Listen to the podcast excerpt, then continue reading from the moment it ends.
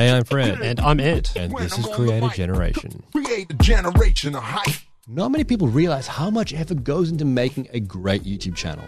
So, today's episode, we're going to chat to a range of top creators about their process in building out their channels, including musician Tom Thum, who is a world champ beatboxer and composed the Creator Generation theme song.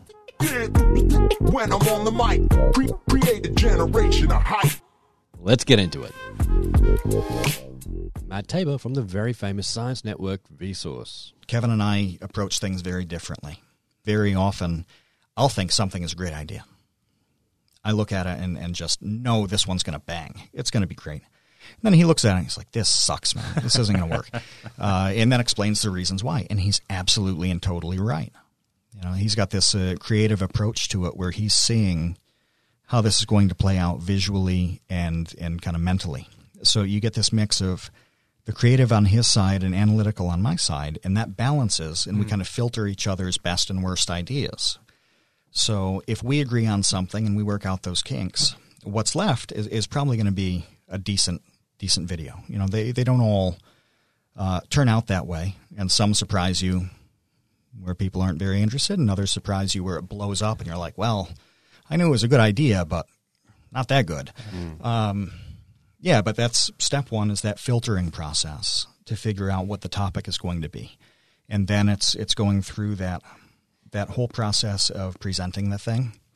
Uh, we found that we can't have more than like seven or eight seconds uh, where somebody's not getting hooked, and so it, you've got to find something that is at its core an entertaining, surprising, interesting premise but one that you can talk about consistently without it getting boring, without like a 90 second dry dead spell, and that you can do something with it visually so that people want to watch this video and not click away. So there are a lot of very good topics on paper that would make for excellent articles. People make great book chapters out of them. They make for terrible YouTube videos. And so step number one is us choosing a topic and talking about uh, is this going to work? Can can you call this something enticing enough for somebody to click on in the first place? Can you do something on camera, uh, demo this in such a way that it's going to play well? You're going to have people sticking around till the end. That's really really hard. Harold, the internet historian. You know, I saw what other channels were doing with their content, and I tried to avoid a lot of those mistakes. So, um, you know, gaming channels. It's like i i think that in 2019 you can still start up a new gaming channel and grow really fast and be really big, but not if you're doing exactly the same thing that every other gaming channel is doing. So things they would do is like, okay, well, here's my long form version of me playing whatever Metal Gear Solid, and then they'll just go, "Oh yeah, cool. I'm going to commentary in front of a video and and um, and do that for three hours, and then upload it with no editing." And it's like, well, I, I knew something like that would never work.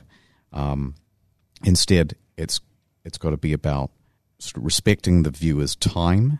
There is such a, a huge volume of essentially an infinite volume um, of alternative content that people could be spending their time viewing. So cut it down, refine it down, and one of the reasons it grew so fast is because very quickly I had a catalog up of content that didn't waste the, the viewer's time. When you committed to going hard at this straight away, what sort of crazy hours are we talking?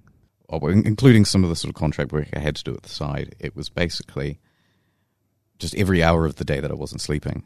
So it was like 16 hours a day, every day for sort of weeks on end. Um, and it was like, it was super unhealthy. And then um, gradually I've sort of tapered that down and, and I've got a pretty, pretty healthy schedule now, but in 15 those, and a half hours a day. yeah, something like that. But in yeah, in those in those first few days, um, I think that was that was pretty important that that initial grind. Um, yeah, I mean, I'd, I'd, take sort of half a day off here and there, but but basically for that first six months, I must have been working regularly, seventy to eighty hours a week. Yeah, so um, for the for the first eighteen months, um, I was working at home and um, after about a year, I decided to to pull someone else onto the um, the team because the, the, workload was getting too big and wanted to be able to produce more videos more quickly. Um, so I just had them coming around to my house, and um, it became uh, not not a very good situation because it was like, oh, you know, someone was constantly in your house, and and um, working from home uh, is is not a great idea if you can avoid it because um, you end up working hours that you shouldn't really, and it's like you know you try to relax, unwind, watch some television, and you can see the computer over there and all your responsibilities and things you should be doing but aren't. And you, you know, you, um, uh, so I, I, decided to put a bit of distance um, uh, between me and that, and um, I had a chat with my mate, and, and he got me a good deal on um, an office, um, sort of halfway across the city. So, so I commute um, there every day and, and work from there and, and try to keep uh, you know something something close to a, a regular job schedule.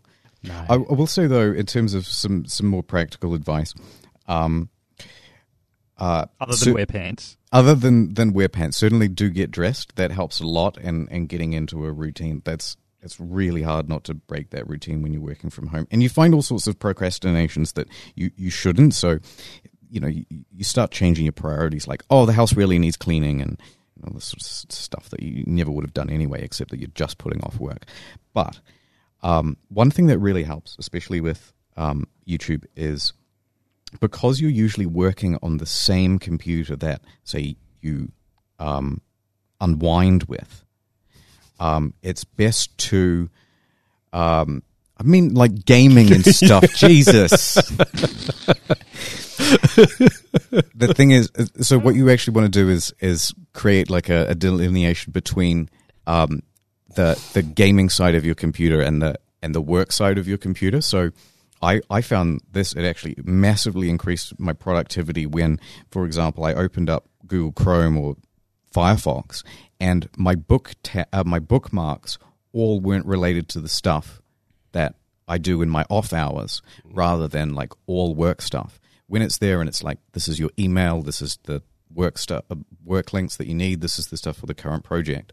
You're actually much more likely to get into work and just having your work in front of you. And and I would suggest the same thing with like all your desktop icons. Put them in two folders. Have one for work and one for you know uh, uh, relaxing, and then don't mix the two. Yeah, good tip. Usually, it takes about four to five weeks to make a video. Um, but these things vary so much. Kati Morton, the YouTube therapist. Like the hours, if you break it down, like if you break down a video, if you think about like even just coming up with the title and the thumbnail, could be like two hours because you play around with things. I do searches on Google to see what's what's tracking, what's doing well, what are other key phrases people are using. You know, is it bright colors people like? What how about this thumbnail? Like Sean and I, my husband who helps with the channel, go back and forth over these things till we hate it. You know, you're like, I don't want to hear about that anymore. And so that's just that. Not to mention the hours of research and writing that I do to make sure that what I say is is fact is like actually what's happened or is how we diagnose. And I didn't misspeak and say one week when it's two weeks because I'm a human and oops. Um, so there's a lot of that. And then the editing process can take a few hours.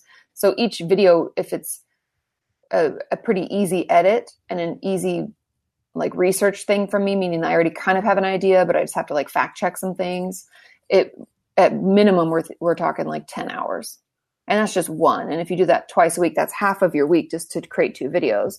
And, and so the streamers also like they have to do it live. Like I think that's the thing that that is really difficult for people like Ninja or um, any gamer out there is that people want them live doing it and they watch and that's how they make money so it's like you don't make money if you're not actually actively working mm. and for anybody who's like in the regular non youtube non creative space like i want that to sink in that like you don't if you take vacations you don't get paid. Like i know as a therapist i already do that. Like if i'm not seeing a patient and not getting paid for that hour from that patient i'm not getting paid. Mm. um, but if you work in a big organization you have sick days you have vacation days and you get time off. And so i think more and more on youtube even personally um, we've been talking about burnout. Mm. and i think that's a really important it happens to everybody from stay-at-home moms to engineers to you know, truck drivers to everybody. I believe it's a myth that you can't take breaks, that your audience will still be there for you. Um, and YouTube, I've been talking with them a lot about creator burnout because they're very concerned and what's their role and how do they help.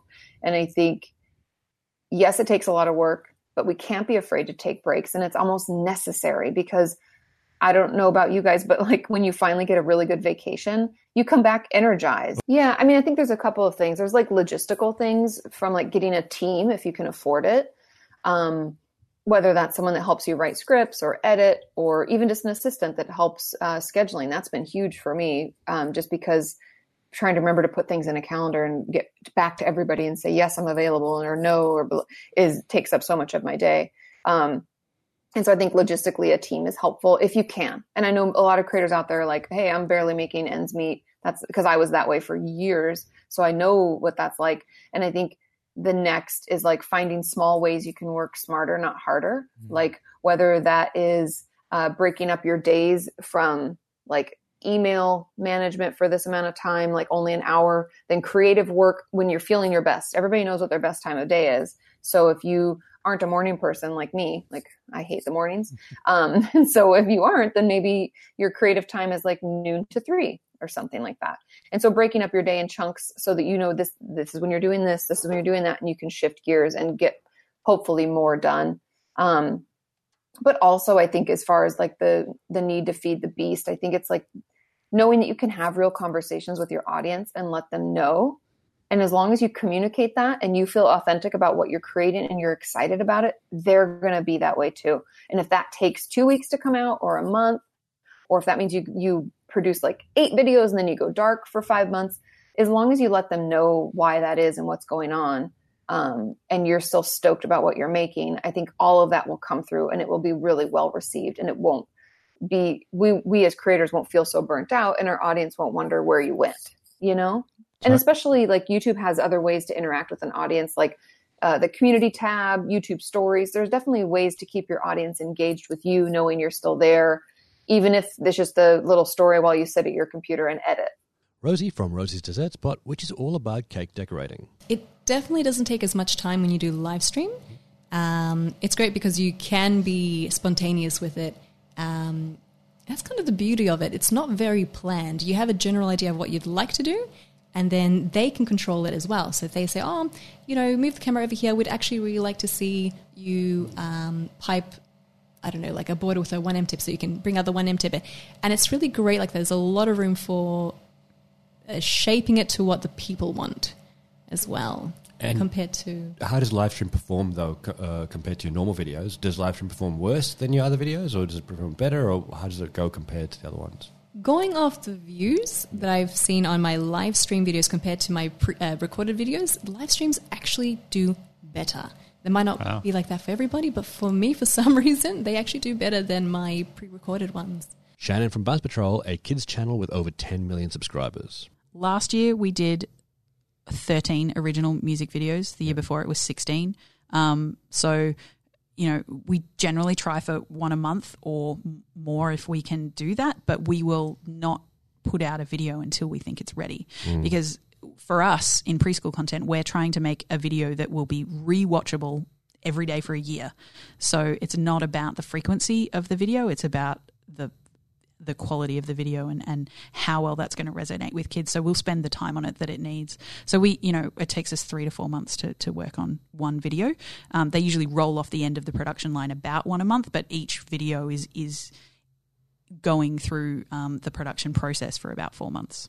Phoebe and Matt from the Travel Channel, Little Grey Box. Yeah, so to fill the gaps, we often do. We might do a live. We've been trying to do live videos, sometimes on location, and they sometimes they're hit and miss. Sometimes they're good, and sometimes they're bad. Um, then we'll do other videos where we um, take content from the website and turn that into a video.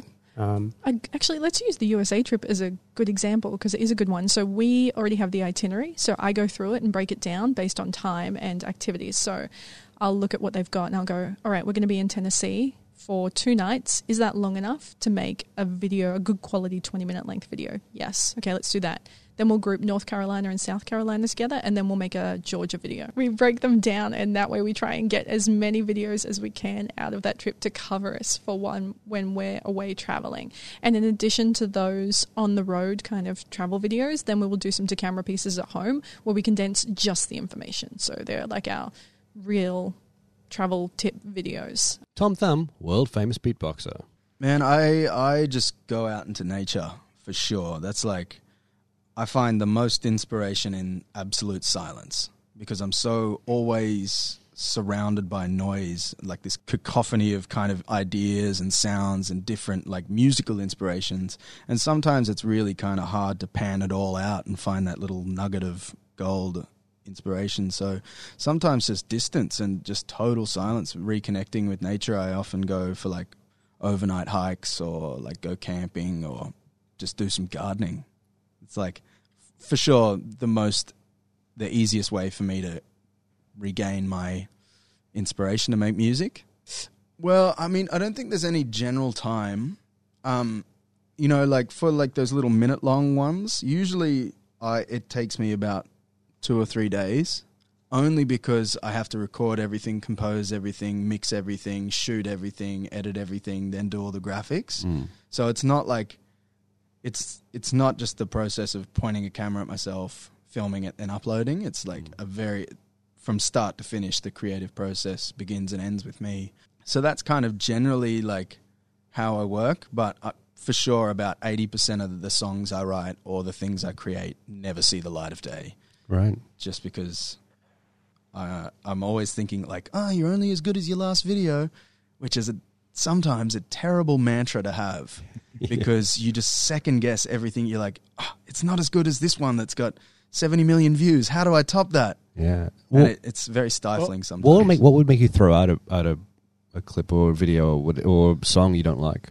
uh, giving it distance and then coming back to it and still not liking it. Mm. that's like if there's like um so f- for example i did a video the other day that i shot in my media room just um two camera shoot and it was a, a live take of a loop station thing and there was just one note in there in the loop that was a few cents off like from being perfectly pitched and hearing it just rotate and rotate and rotate it just gave like made me so angry. So i was like see ya. Yeah so it's stuff like that just like things that if i can't watch that video back and enjoy it myself Yeah. then usually i i won't release it that's kind of the litmus test Marcel and Veronica from Chica's Chick, a channel dedicated to hairstyles. I I think uh, when you're practicing every time, I don't know something, anything. Uh, for example, for me, I learn all the basics, and with that, um, I could sometimes imagine, I don't know, something what I wanted to do, and some other times just seeing. Uh, different pictures on Facebook, on Pinterest, and some of the followers as well. They were sending um, different pictures. Marcela, do this, teach us to do that. And so we get inspired by all of that. And it has been so good because uh, we even have inspired many people as well.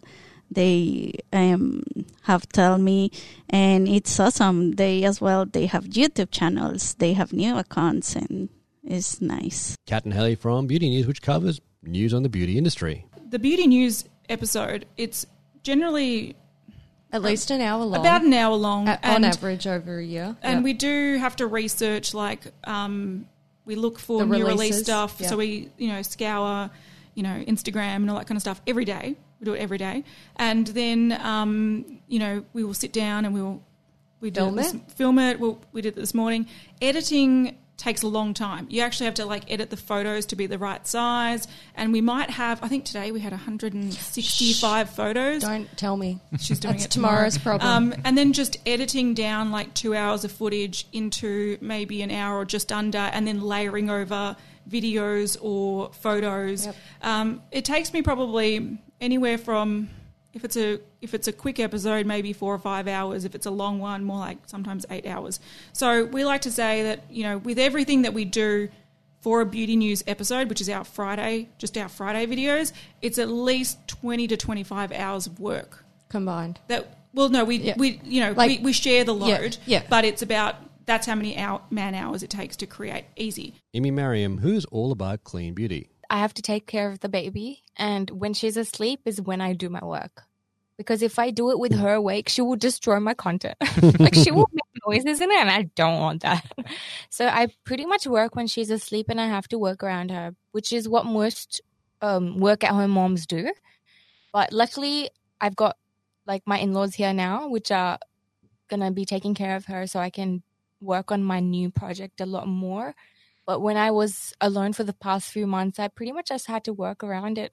So sometimes I was filming at 1 or 2 a.m. at night. Really? Just because that was the only time I could get to myself. Wow. Um, and editing as well. I do it when she's asleep at night because that's because I need the time to sit and think about it.